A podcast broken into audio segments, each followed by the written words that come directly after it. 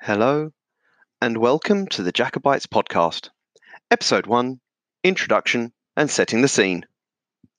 Hello, I'm Terry McLaren Fraser, and I'd like to welcome you to the Jacobites podcast.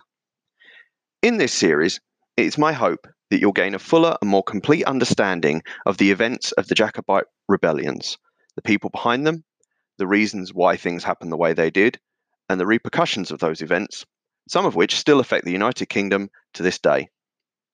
I suppose one of the main questions to a newcomer would be why the Jacobites? Well, to be honest, we never really learned much about this period of history at our school. We covered the Tudors, the Stuarts, the English Civil War, although, in all honesty, that should be more accurately called the War of the Three Kingdoms because it did also involve Scotland and Ireland. Then the restoration of the monarchy in 1660, and then all of a sudden we tended to fast forward straight to the Industrial Revolution. Now, while all of those periods are no doubt interesting and very important to the formation of Britain, once I started reading and doing my own research and visiting some of the sites of the Jacobite Rebellion, I personally find this period of history to be fascinating. In my mind, it displays what could quite possibly be described as the greatest threat to the British Crown since the war against Parliament. The Jacobite Rebellion tends to be framed in both mythical terms, nationalistic terms, and romantic terms.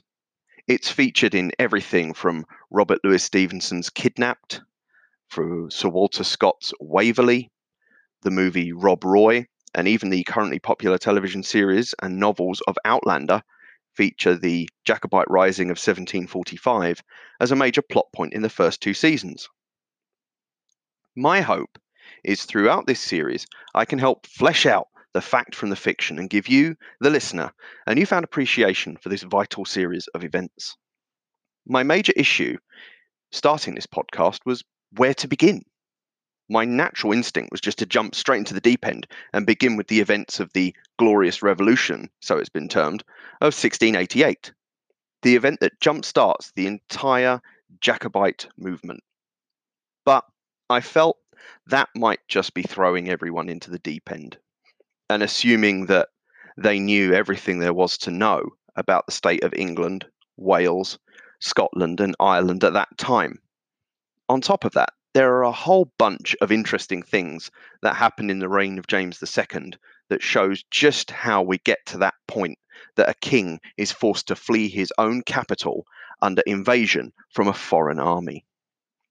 So I thought, as an introduction to the series, I would give a very brief whistle stop tour of the lands of Great Britain and Ireland up until the beginning of the reign of James II in 1685, so that we can provide everyone some context what happens next, some general background so you get a feel for the country at the time, and let us move forward into what exactly gave birth to the Jacobites.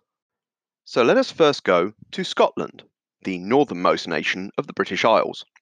Scotland has been an independent kingdom since 1314, after Robert the Bruce's defeat of Edward II's forces at the Battle of Bannockburn.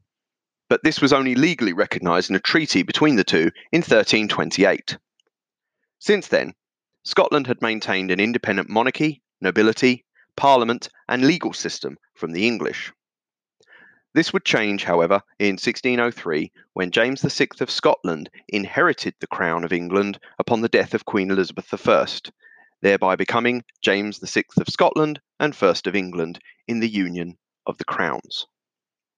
The House of Stuart continued to reign England, Ireland, and Scotland up until 1649, when King Charles I was executed following the defeat of Royalist forces during the Wars of the Three Kingdoms.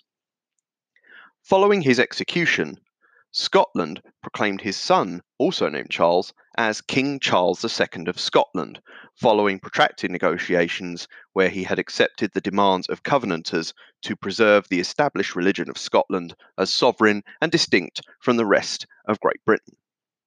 Upon hearing of this in England, Oliver Cromwell and the Parliamentary Army marched north to Scotland, destroying any resistance on the way. Castles such as Roslin and Tantallon were destroyed, and then Edinburgh was occupied before defeating Charles finally in a battle in Worcester and forcing him to flee to exile in France. Following the death of Cromwell in 1658 and a short, rather ineffectual reign of his son Richard, the monarchy was restored in 1660, and Charles II reclaimed his thrones and consolidated his rule, not only with a general pardon in Scotland, but the restoration of the Church of Scotland as the state church. However, this was on Charles's terms, not those of the Covenanters who dictated the terms of his accession in 1649. Infuriated by this and other policies, the Covenanter movement held open air services and, following a skirmish in Drumclog, defeated government forces under John Graham of Claverhouse. The Covenanters then declared themselves in open rebellion, but sadly for them, this would be short lived. Driven apart by internal struggles, and facing a royal force reinvigorated with the arrival of the Duke of Monmouth, led to the defeat of the numerically superior Covenanter force at the Battle of Bothwell Bridge.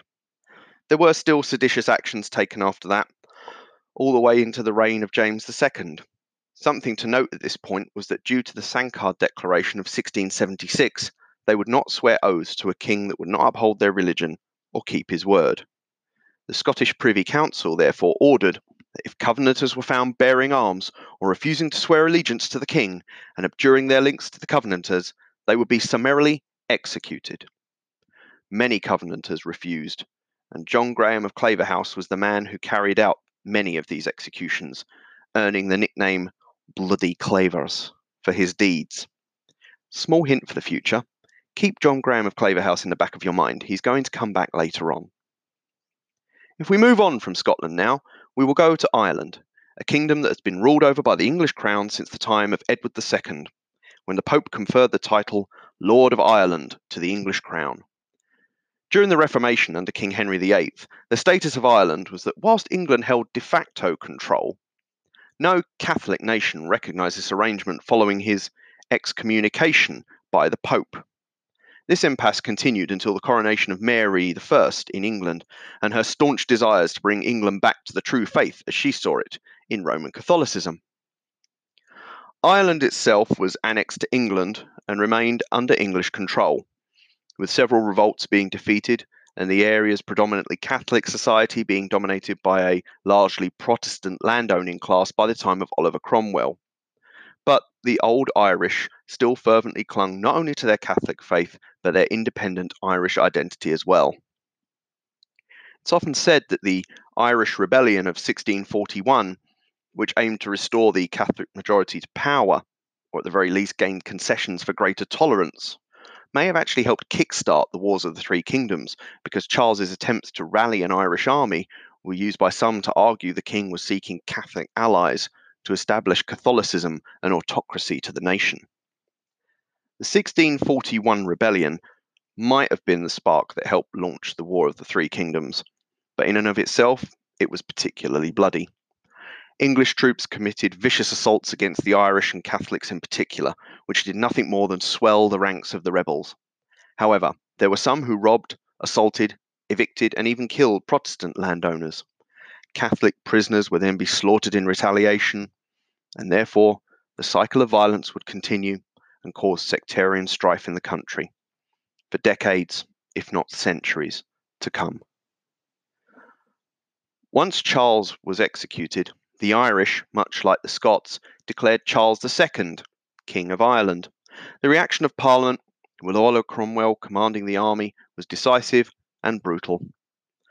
An army was sent to defeat the royalist forces, and over the course of two to three years, not only defeated them, but destroyed all manner of food and livestock, executed many, and transported many others to the colonies in North America and the Caribbean to be sold into terms of indentured servitude.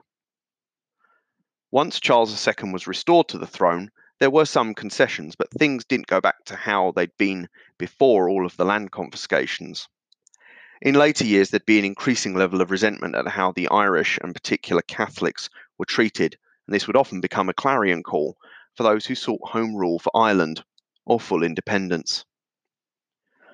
Finally, we have the last nation of Britain, the Kingdom of England and Wales. Wales is at this point officially annexed as part of England in law since the 1500s, which affirmed the de facto occupation of the country since Edward I and the installation of his son as Prince of Wales back in the 1270s. Moving forward to the Tudor times, Henry VIII had instituted religious and societal change with the establishment of the Church of England and the Reformation's destruction and sacking of the monasteries. His daughter Elizabeth, in her reign, had established England as a standalone Protestant nation with England's victory over the Spanish Armada.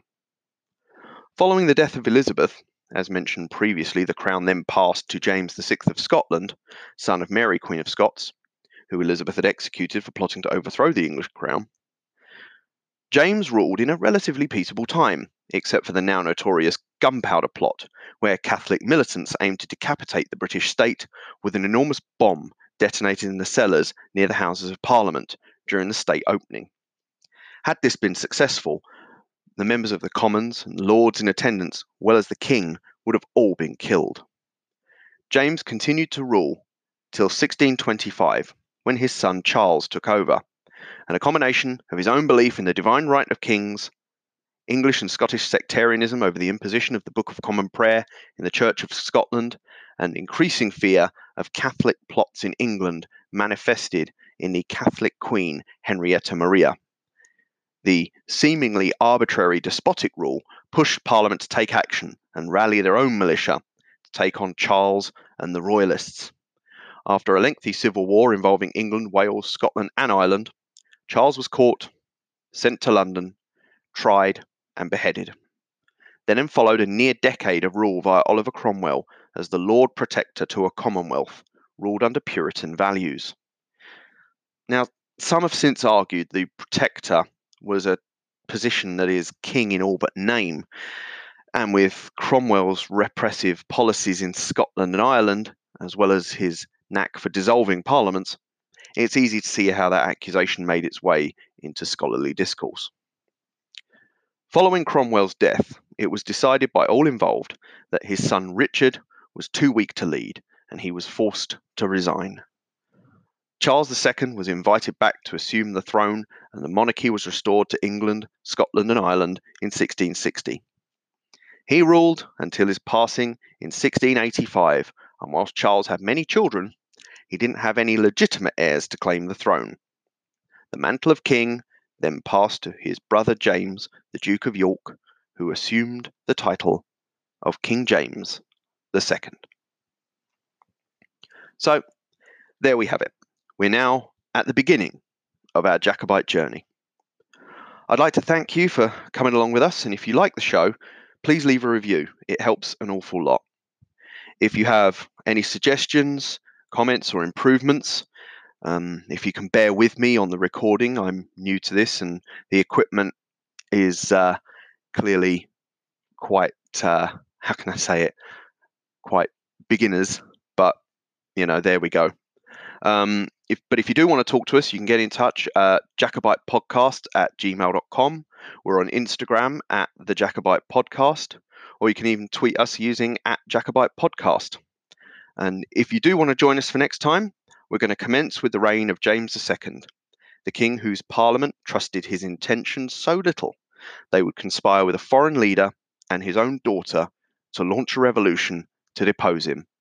I look forward to seeing you again then.